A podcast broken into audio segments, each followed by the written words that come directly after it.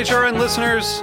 As we celebrate our 15th year, we are deepening our commitment to giving voice to the next generation of food systems storytellers, and we need your help.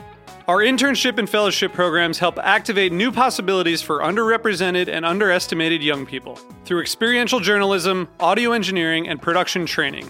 Through these unique programs, HRN helps food equity stewards build essential workforce readiness skills that expand their potential and foster economic mobility. Please consider supporting these critical programs. And with a minimum donation, you can be entered to win a dinner for two at an amazing restaurant in one of eight cities and tickets to a concert at a great venue in one of those cities. We have incredible partners across the country who have donated, as they also share our passion for helping to educate the next generation of food systems storytellers. Check out heritageradionetwork.org slash 15 to donate and enter to win today. That's heritageradionetwork.org slash 15 to donate and enter to win today. And make sure you donate before March 31st. Thank you. This episode is brought to you by Bento Box, a hospitality platform that empowers restaurants through their own website. During these uncertain times in the industry, Bento Box is supporting restaurants through online ordering and gift cards. Opening Soon listeners get 50% off setup fees at getbento.com slash opening soon. That's G-E-T B-E-N-T-O dot com slash opening soon.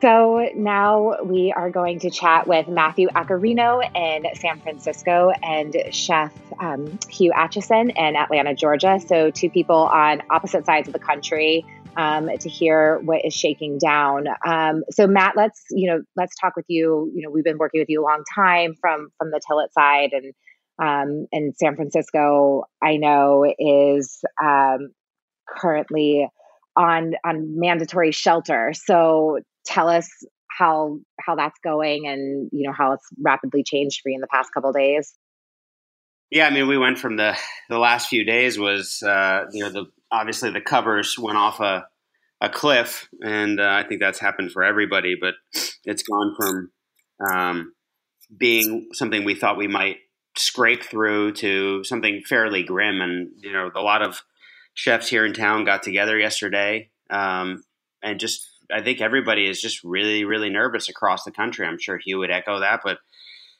we're really the hospitality business is so labor heavy. It's our number one cost. I mean, I always say we're not really in the food business, we're in the people business. And so this is the most at risk group of people. No one has the money to just keep paying them, and unemployment and all the plans and payroll tax, uh, you know, abatement or postponement. I mean, none of it's going to do we're going to lose a lot of restaurants, I think, no matter what. And it's just a really scary time for everybody. And it's scary for business owners to think about how we're going to stay alive during this. You know, pardon the, the, the saying that, but I mean, it really is what it is. We're trying to keep our businesses alive and viable so we can come back. And I think everyone is really freaked out. And I will say that I'm a huge cyclist, which I think most people know about me. And I got out for a good long ride this morning because we're going to go into takeout mode tonight, and there are a ton of people out on the Golden Gate Bridge and all kinds of things that should not be out according to whatever kind of quarantine things are happening. People that are at risk that shouldn't be out. So it's kind of perplexing to me, um, really, what what what the general public is is thinking about what's happening.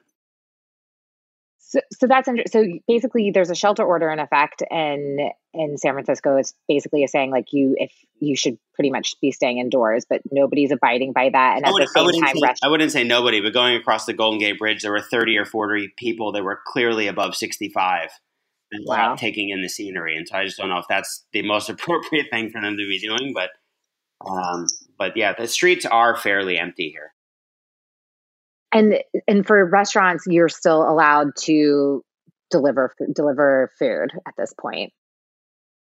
Techni- yeah technically yes we are allowed to deliver food although people are you know there's always this rumor mongering that goes around that that's going to go away too. But i mean i when we were meeting with all the chefs yesterday i very much made the point that we have this food system that's built to to go around grocery stores, restaurants, and, and you know restaurants are an integral part of of how we feed ourselves. We're part of the fabric of every community that we're in, and to sort of you know, ask. You know, it's very difficult for restaurants to, to pivot to never do takeout. and now we're all pivoting to doing things like takeout.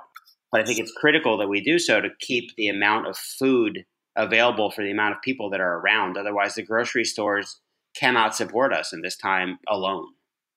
It's just not going to work.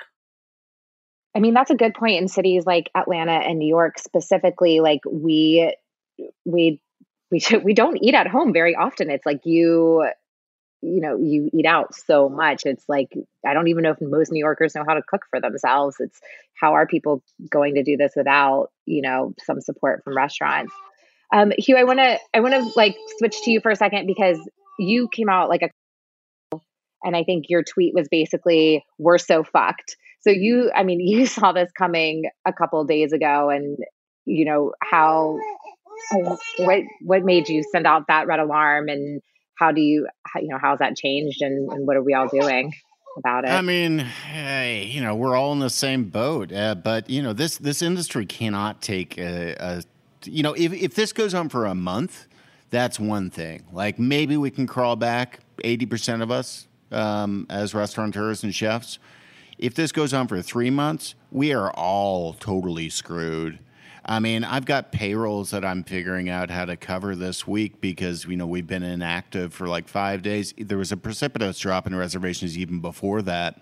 Um, everybody's banking on this idea of curbside pickup and delivery, but you know even that's not sustainable. I mean, I've let 110 people go. Um, who the proudest thing for me in my life is never awards and it's never accolades. It's definitely not fucking TV, but it is being a good employer. And uh, when that's gone, you just feel like you just failed people. And that's what we're going through right now. I mean, uh, but and the government response has just been objectively poor to this point of delivering any sort of message of financial support for independent restaurants. Yeah, I mean, I think we've had a couple conversations with chefs and restaurateurs today, and everybody is just so devastated about the employee aspect of it. Obviously, I mean, it is. It's like you know, it's when Matt started talking, he said, "We're not in the business of feeding people; we're in the business of basically employing people," which is true. It's like labor is such a huge part. Um, and yeah, the government has to step up and, and help. So, is there anything going on locally and in your area, you know, Hugh and in, and in San Francisco, Matt, where you are seeing support starting to form or not yet? I, I think in San Francisco, there was a bit of a, a drag to actually close restaurants. And I think that they're really trying to figure out because none of our insurances are going to apply. I mean, I'm, you know, everyone's trying to look at their coverage and see if there's anything that's going to, and all the insurance companies, of course, are going to not want to pay for this. Um, and and in terms, of, no, they won't pay bacterial virus after H two N whatever it exactly. was back in the day. They changed all their policies after that and have signed stuff that we're all fucking oblivious to. Like, we're not insurance lawyers. No, and I think it's so when true. they talk I, about sales tax or pay payroll tax abatement. I mean, abatement's great, but you're just all we're going to do is kick this huge can that people like you and I are, are responsible for way down the road and everyone six months from now will hit a bubble that they can't pay. And, and that's really what it is. I mean, I've covered my health insurance for my employees through the end of April right now. But how I keep going, you know, and, and then that's the thing is a lot of people, of course, all of my people are hitting unemployment. And I don't know how the unemployment roster, you know, t- or the unemployment bank takes this, how, how it's going to survive. But, but, you know, a lot of my people are going to go on unemployment. If I can maintain some, you know, my salaried people and a few other people, great but I mean, it's not sustainable. How long does it go? And at some point, you know, a lot of people have just been completely laid off, which means they're all hitting COBRA and they're all going into debt right away. I mean, it's there's no way. There's no health care. There's it's a really tenuous place to be, and and there's a lot of people that their income level, all of my cooks, and you know, even a lot of like one of my servers, there is it their wife is in labor right now. you know, talk about a oh scary oh time. Um, so I, I, just don't yeah. know how this really at risk population of employees who don't have savings, who don't have, we're not able to provide the kind of 401k and benefits and things that that other, you know, maybe larger employers can. And so, what do you do? I mean, it's like these. We don't have them ourselves. I mean, you know, my savings are restaurants. Now, restaurants are useless. Um, yeah. and and worthless. Uh, so it yeah, I don't I don't know where we go from here. And uh, you know, it's not like landlords are going to say, you know what, Hugh, you don't have to pay. You know, March and April. We understand it was hard. Uh, they're not saying that. Maybe they'll say you don't have to pay it this month, but uh, you know it'll accumulate and accumulate and accumulate, and then suddenly it'll get an interest rate on it. And I'm really glad the Fed pulled interest rates down to zero. I don't think that helps anybody except like Deutsche Bank and Credit Suisse and people like that, because it's definitely, I don't have my bank jumping down and saying, hey, I'll lend you $250,000 to weather the storm. Right.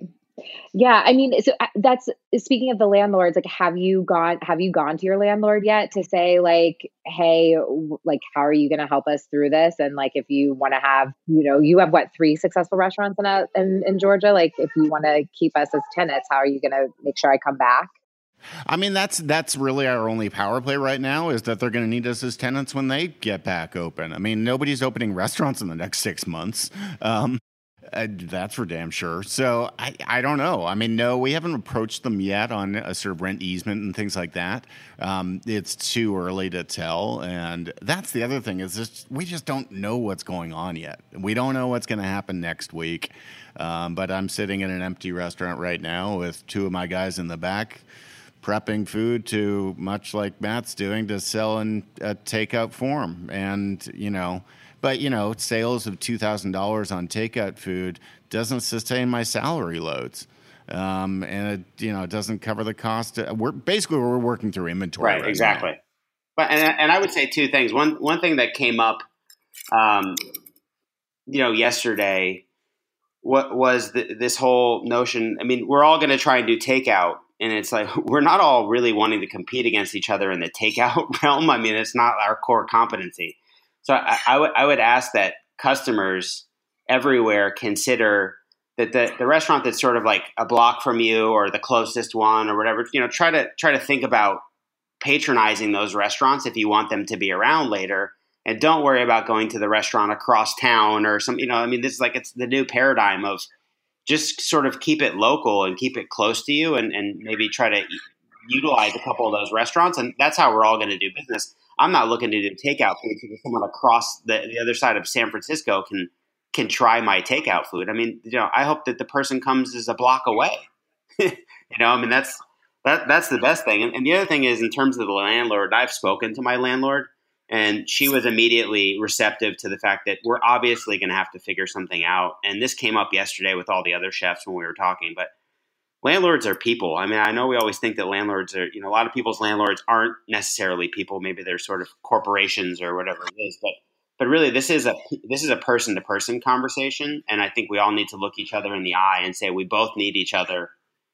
We're going to have to figure something out. And I would I would my advice to rest chefs and restaurateurs is start there with your landlords, and hopefully you can get something. And any person that's not going to have a conversation with you doesn't deserve to have a tenant.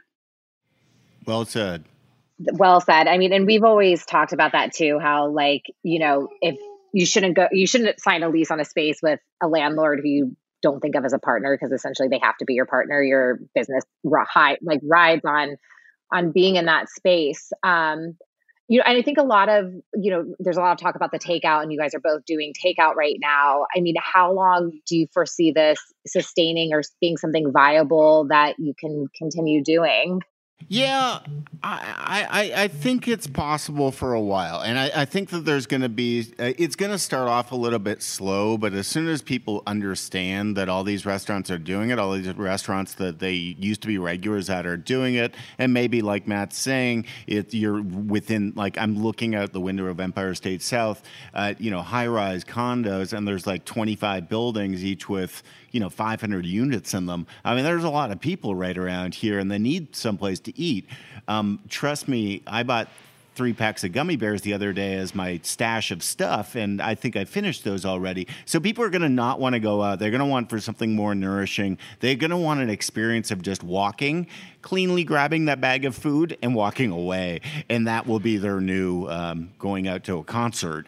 Um, as social isolating as it is, um, so I think that we just need to give it a little bit of time. Um, it's so nascent though that we're all jumping onto this. We're all praying that Uber Eats takes their stuff and whatever, but it's like I think we just need to kind of do it on our own. I think what Matt's saying, hopefully he's going to get out on his bike and deliver himself, and we've got a little to go window that opens up to the outside from our coffee shop area at Empire State South. So that's where all transactions that occur. The customers outside, we're going to put down red dots on the ground on how far you should stand away from each other, um, and and transact like that. We put the first menu up on Instagram. We're already getting good feedback on it.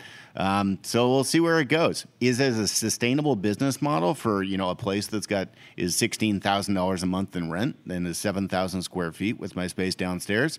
No, fuck no. But you know maybe it'll cover a couple of salaries in the interim uh, and and eke us by and make sure that we can continue health insurance coverage because in this you know heart of capitalism and democracy, the fact that we still don't cover people universally uh, needs to be like people should be crying from the mountaintop that this is just pathetic. I mean, it's true. It's like the insurance from both ends. I mean, both in regards of like, you know, the healthcare aspect during a health crisis and people being uninsured, and also the insurance on the flip side, on the business side, like not being able to get coverage for business interruption yeah, so looking at a business interruption, they said that it's not it's not applicable to bacterial viral infections. Uh, obviously, terrorism is now out of the loop too, um, and it has to be a government mandated closure for your building. So, you know, taking yourself out of the sequence of of a virus um, and closing because you're doing the right thing for your employees' safety, your customers' safety, and the safety of your business is now like that wouldn't be covered even if they covered bacterial and virus, which they don't. So you know we pay up to you know a hundred thousand a year dollars a year for coverage that's essentially useless. Back to your tweet, we're so fucked. I mean, I think that yeah is apt. Well, and, and I think that um, you know, much like I, mean, I was in New York on September 11th and watched that change the scene there. This is probably even, you know, of course, it's more widespread or worldwide than than that, but you these are like we're living through a defining moment, and I think on the other side of this, and I've said this to my staff and some of my cooks and things, you know, we were having a really hard time as restaurants and restaurateurs finding people, employing them, paying them enough, all these things. And it was always in juxtaposition with trying to keep your prices down on the very, you know, when you're trying to generate the revenue to do all these things for people. And this is going to be a defining moment on the other side of this. I think we're all going to scratch our heads and think about what is a restaurant? How many people do I really want and all this takeaway and low staff and, and the, we've already been trending that way with this kind of fast casual thoughts and as restaurateurs you know i think a couple of years from now we're really going to think like you hey you want to go to this restaurant they have service there like we're going to elect to go to a restaurant that actually has human beings in it almost um, and we're going to because we're going to lose a lot of these restaurants we're going to lose a lot of this i think that our whole workforce is going to look different on the other side of this because of all of these things with insurance and and we, you know, people have always said to me, "Wow, it must be great. You're a chef. You make so much money." It's like, what, what are you thinking? We're all like, this is how close we are to going out of business. We're we're kind of like in a casino every day, and I hope that this makes it really clear how close we all live to you know one or two bad weeks, and we're right at the brink. It is, you know, I mean, it's a it's a scary portrait. Um, I, I want to try to have some positive and silver lining. And Matt, you mentioned, you know, that you've been talking to other chefs in San Francisco. So it sounds like you guys are coming together as a community. Can you share a little bit about that? Yeah, I think we, we, we, all wanted to come together and, and try to have a, a, more singular voice, especially as we continue to approach, you know, government and, and, and be able to try to tell them what we really need and see if we can urge them to actually do that. And I, and I think we're going to continue that conversation. I know we've said that we're going to try to meet as a group um, you know, every Monday, and we're you know we're starting to get all of our sort of emails and everybody together into a one group. And I thought it was really great because a lot of restaurateurs came out, and we we had you know there's four thousand restaurants in San Francisco at least, and we were immediately, you know, this isn't about the Michelin star and James Beard nominated chefs and, you know, just a little, this is everybody. Every, I mean, there, there are far more mom and pop restaurants that no one's, you know, ever heard of the chef and they're not some person that anyone would ever put in Food and Wine magazine or something. But and they're more at risk than we are. So this is really an inclusive thing. It's a lot. This is the entire restaurant industry and how to figure it out. And the other thing I would say is, that, for instance, last night we did one last dinner service at SPQR, and you know we started with I think eleven covers. I mean, it was horrendous. And but we could be open, so we were going to be open, and I had a couple hourly people that I could actually pay, and maybe you know well, that I could actually utilize and we did like 40 something covers because people came in. You know mind you there's a 50 seat restaurant. So and my so people came in they wanted that one last time to come out. We had you know six feet between tables so it was a little weird looking. But people were genuinely appreciative. And of course we told them about the takeout that we're going to do. And what i'm seeing if there's a silver lining in this whole thing is that you really are seeing your core customers and people that really appreciate your restaurant and you and the service you've provided in the past are, are sort of getting the message right away that if they want to see you later, they're going to have to do something. And I think it, it hopefully will catalyze communities of people around the services that restaurants provide and, and other jobs, you know, other services that other businesses provide. Because it's, it's not just us, it's every business that's going to be just shut. And I just, I don't know how we get through this without banding together.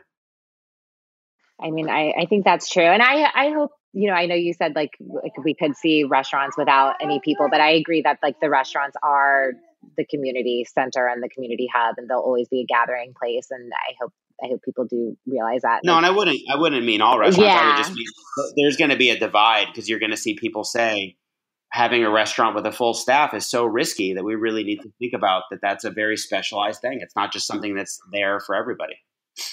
And Hugh, what about? And that, I'm sorry, I'm I'm working from home now with our. I have two young kids, so you probably hear the baby in the background.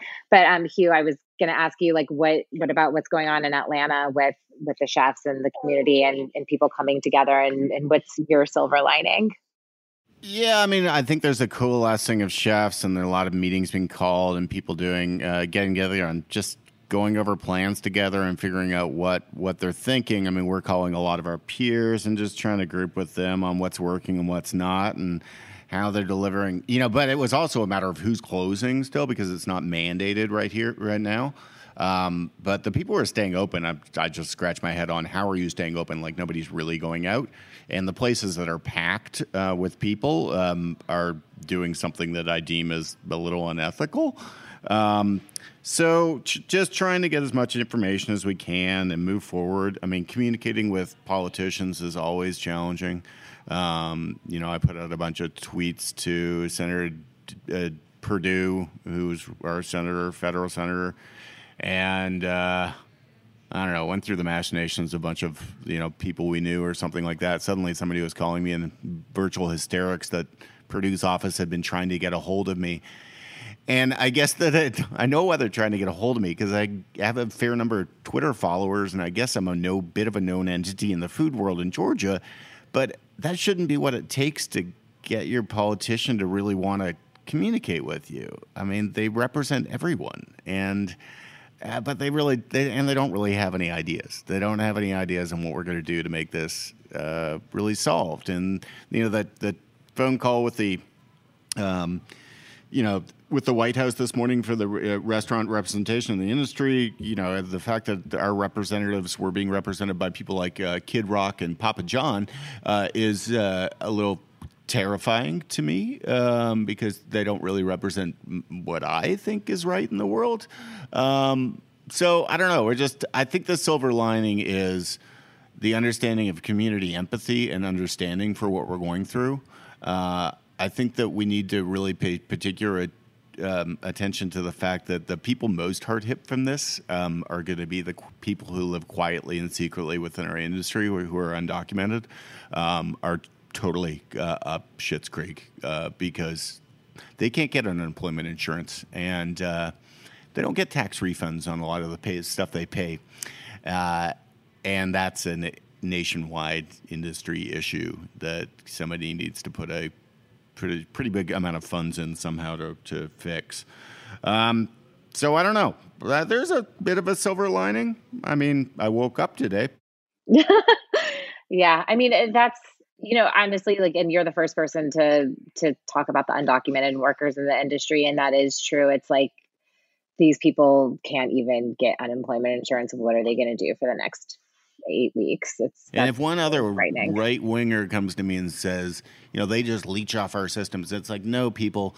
These people usually go through the whole payroll system. They pay taxes and they never get those taxes back. So they're paying for your kid to go to school. So shut the fuck up. Um, and it's just it's. But again, we just need they need help. We all need help right now. It's true. Um, yeah, and I mean, and your, to your point, also Hugh about who was at that, you know, who got to speak to the government this morning. It was huge fast fast food brands. It's like there are no there is nobody representing independent operators. Um, so I think you you know you make a good point. Like get in touch with your Congress, your people in Congress, your people in the House, your local representatives, and shout and scream at them. I mean, it's um, not surprising for a, you know we're represented by a president who's half made of Big Mac boxes, um, but it, it is amazing to me that not one of those people, and there are a lot of pretty smart people in government, it, not one of them can say, "Hey, maybe we should talk to Danny Meyer or Jose yeah. Andres or Tom Colicchio." Um, you know, plenty of people who are very engaged in everyday topics about food and food policy on how we fix this. Like big industry people who could really chime in on how to effectively help. So we need to get to so Danny and and David and Tom, like help us out. Yeah, I, I think it's true. I think it's, I mean they are. They are on Twitter and they are on Instagram. And I've never seen David Chang so angry, and I've seen him angry for a long time. He's not a happy true. camper. Um, but you know it, but that's good. I mean we need vitriol right now. We need anger. We need people fed up with this system that is watching us turn over in a grave over and over again that you know frankly was an industry that was going downhill long before this even happened. And now it's catching people in a really bad time. Well and i will say for the city of san francisco the sales tax is made up of I think it's 52.5% of it comes from restaurants. So that's, I mean, basically the city without us doesn't have any money. So I think everyone's going to begin to see where where the, the rubber meets the road on this, and that we need we need to get this figured out because it, everyone stands to lose in this situation. It's true. Everyone stands to lose, especially you know the employees have been feeding us for so long um, and welcoming us into their restaurants. Um, all right. Well, I want to thank you both for taking the time to chat with us during this crisis. Um, I wish you both great safety and great health. And I can't wait to come to both of your restaurants on the other side of this. And I do appreciate everything you both are doing and sharing with the industry. And thank you for being so outspoken on Twitter and all those places. And we'll, you know, we'll keep on posting and resharing and, and all those good things. Thank you. Thanks so much, you. Thank you so much, Matt. Thank Matthew. you. I'm, I'm, I'm, waiting. Matt, hang in there. I'm waiting for a custom apron order, so I can't I can't wait to see the that the people that can actually put it on. When I, I know. I think it's shipped. I'm like, I think it's shipped. I'll have to. I'm. I'm yeah, otherwise, I just have a box, a box of aprons and no people. Accarrino's keeping Tilit alive. I know. Thank you. But honestly, barely, barely. I mean, no. But truth be told, like, look, we're a small business too, and we do, and you are our community, and it's not, you know, it's not just the three, you know, the 15 million people who are employed in restaurants. There is no. an entire network and ecosystem built It's the HVAC you. guy. It's the plumber. Yeah, it's, it's the, the, glassware guy. It's, it's the, the dishwasher guy. It's, yeah. Yeah. It's, it's your crazy. grease trap guy. It's crazy. Like it's, there's just, so, you know, it's it's literally, I mean, it's not 15 million people. It's probably 45 million if you like look at all all of us who support you guys and you know, we're also making really hard decisions about our business, you know, and it's it fucking sucks. It certainly does. My my uh, my my girlfriend who works in the hospitality industry got laid off yesterday, and we're both bike racers on the side. And all, all I said to her was, "Well, I, I guess we're going to train like World Tour pros, which is like 25 hours a week." Oh my god! Yeah, you got the time. Theoretically, it doesn't feel like it though. No, it doesn't. Okay, thanks, y'all. Thanks, guys. All right, so we will just take a quick break and we will come back with Brittany Anderson down in Richmond, Virginia.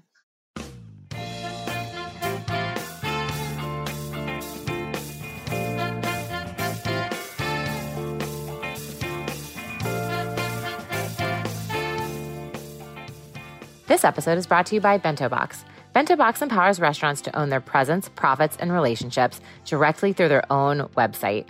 Restaurants are currently having to make significant changes to their operations, and Bento Box is setting up gift card processing and online ordering stores in as little as four days to support restaurants during this challenging time. With Bento Box, you can drive revenue and keep your guests up to date. Opening Soon listeners get 50% off setup fees at getbento.com slash opening soon. That's G-E-T B-E-N-T-O dot com slash opening soon. Okay, welcome, Brittany um, from Brenner Pass down in Virginia. Um, you've been super active on social with the community, sharing everything that's going on. So give us the the the real world update, the in real life update. Sure. Um, well, it, things are a little nuts down here, obviously, like they are everywhere else. Um, I do feel like we're a little bit behind where New York is and a little behind where the West Coast is. Um, but I'd say the majority of our independent restaurants have already shut down. We had no mandate from the government, no direction from the government, um, which in turn means no financial assistance from the government. Um, they didn't want to make that call because then they'd be responsible for actually doing something about it and helping our workers. But we closed mandatory uh, on our own. We closed um, in order to kind of make this a safer space for people, our workers as well as our guests. Um, and now we're just kind of meeting up and trying to figure out what the next steps are. I mean, it's, I, I, we keep hearing this. It's like you're deciding between, you know, making decisions about what's safe for your guests and your staff or like, you know, in people's livelihoods without having any guidance from the government. So basically, you guys as owners have gotten together and decided the best practice is to shut down for now and but nothing's been made you know available in terms of relief yet well i will say our local government our mayor has been in in close contact with many of us owners and has already uh, deferred or abated our meals tax which is 4% of our sales and it would be due um, this thursday so, I mean, that's great. We're happy about it. There's no penalty on payments for six months. For me, as a smaller operator, that's just really not a huge thing. For the larger groups that have, you know, multiple multiple restaurants, I mean, I have three, but it meal tax doesn't add up to that much for me. Um, and with no income coming in, it's not something that is going to matter in the future. It's only going to matter kind of this week. Um, so it's a small step, it's a step in the right direction, but we're looking for real help for our employees. And that involves, you know, I think that involves a little bit higher than our local government. I will say they have stopped all shutoffs of electric, uh, water, and gas. So our people who are furloughed and out of work are aren't going to have to worry about you know making their electric bill on time, making their gas bill on time. So that gives me a little bit of hope and happiness. I mean, that's something. And and what about the unemployment? Are they because here in New York, it's like they people would have to wait a week, but they've waived that. Is that the case there as well? That's like what they're saying, but honestly, it's very confusing. I I don't have a lot of um, background in like labor issues, even though I'm an employer. Um, but I have a lot of people now coming to me and asking me questions about can I apply? Can I do this? What's, you know, and I'm just telling them to get in the line. I'm sure it's going to be a lot of people. I'm like, just apply and we'll figure it out. But I do think that they made it so it would happen quicker. It doesn't necessarily seem like it is. Um, meeting with this group today, uh, we met, we had a group of owners in town come together and talk. It was really nice and comforting, and we've kind of put together um, some plans for what we want to do and how we want to move forward because we think we're going to be a lot stronger as a group than we are individually. So that feels good and I think is going to make a difference. Can you share with us? I mean, I, and again, like I think um, you caught a little bit of the tail end of what Matt Accarrino and the thing was going on in San Francisco and people coming together. Like, you know, I, and I think I agree with you. It's like coming together is definitely better than the pieces alone. So, Um, can you share what your community, what kind of plans your community is putting together, and sure. how you guys are tackling it? Yes. Um, well, we we one thing that was really kind of cool for me is that I met people today in our group. You know, owners of things that I just don't interact with that much. Um, guys that own clubs, guys that own you know or women that own bars that I just have never met. So that was really exciting to see that there's a lot of people from lots of different places that are affected by this that are all working together to make something happen. Um, and it's a big, it takes a, you know, a lot of, of balls or like a lot of like to, to close a place that's really like kind of murdering in sales right now, which is what some of them did. And, um, and for the public good. So I appreciate them for that. Um, but we are basically starting a group called uh, Richmond Restaurants United, and we are asking for a bold stimulus package um, that includes a wage for our furloughed workers. We are calling it the social distancing wage mm-hmm. um, because we believe that we shut down in order to save lives, and that our workers should be treated as heroes, not as um, not as a just a, a, random casualty of this. Um, they we did this on our own accord in order to help the public. So I think that the public and our government should support these people for it. Um, we're asking for rent and loan abatement. We're asking for elimination of the payroll tax, and um, we are going to film a public service announcement tomorrow. So I think that there's there's a lot of um, I think we have a lot of opportunity, you know, to connect with people and hopefully get some action at the higher level. I think the way that you just put that, that it's, you know, you guys shut down for the social good and that it's not unemployment, it's a social distancing wage is really just incredibly well put because it's it's true. It's like you, you're being forced to people are not working because it's better for everybody and right. It's like we're paying them to make sure that our public stays safe. Right. That's the point of this you know and and I can't take credit for that that name. That was Patrick Phelan of Longoven, and I just think it's a brilliant idea, and and it's just a, a testament to when we all get together and work on things that we can come up with really smart things. But I've been really inspired by some of the letters that I've read that in Portland, Oregon, um, that they've sent to their leaders. I liked um, how they were like making it I think a lot like talking about smaller businesses, like with less than 125 employees, because it's very easy to forget about us. Um, and to think about food service as being the Chick fil A's of the world or, you know, these giant corporations. So I hope that we can continue to focus on the smaller ones. I also thought that New York City, um, uh, what did I read? It was like a whatever they had recommended for the Restaurant Association in New York. I thought did a really good job as well. Yeah, I'm they had like a 12 step plan for yeah, yeah. For, yeah and there are some really good nuggets there from the new york hospitality alliance new york city hospitality alliance rather um, but it, it is true i mean i think you know it, it's just so important that everybody keep on going back and making noise because you know it's who's talking and who's lobbying are big fast food companies and it's the smaller restaurants and all the businesses like us at Tilit that support all these restaurants that are also being impacted who are exactly. truly small businesses. Yes. Um, so it is, you know, it is just a crazy time. What you know, as the time is passing and you and you guys have shut down proactively, um, what else? How are you keeping in touch with your employees? How are you keeping them informed? What what else is you know? What else are you guys doing in order to like keep it keep things going and making sure that you have a restaurant to come back to?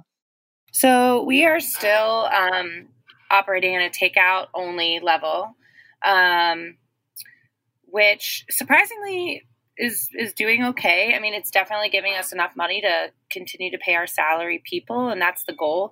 We're also receiving tips and Venmo, um, which we're spreading out amongst our uh, staff through all the restaurants. They're just sharing it equally.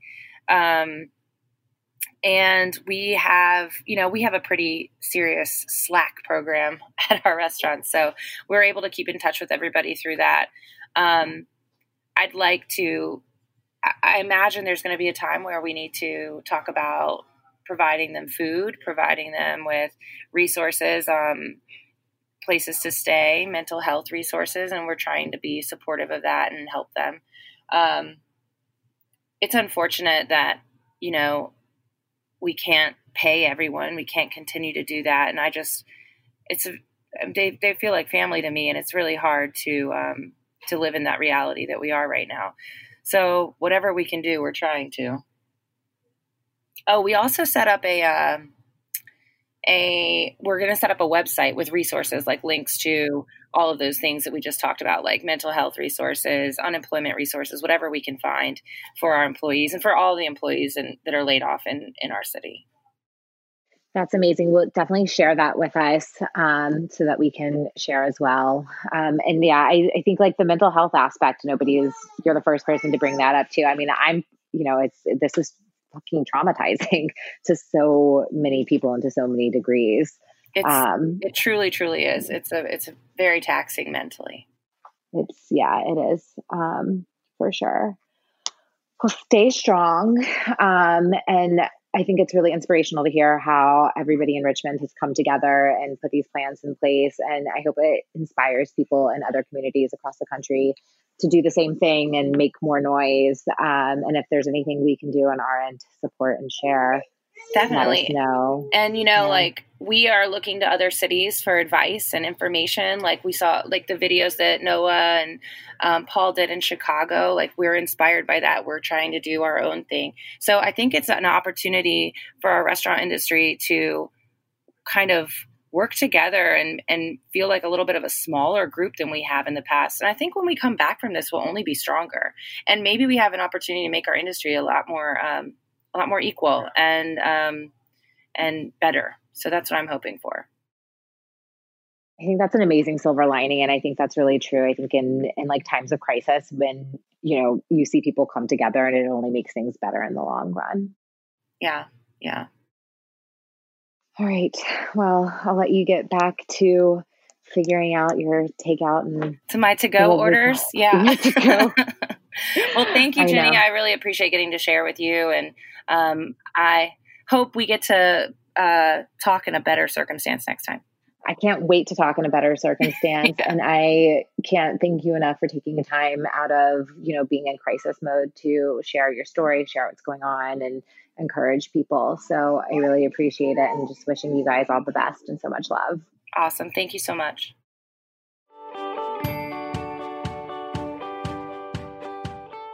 Opening soon is powered by Simplecast. Thanks for listening to Heritage Radio Network, food radio supported by you.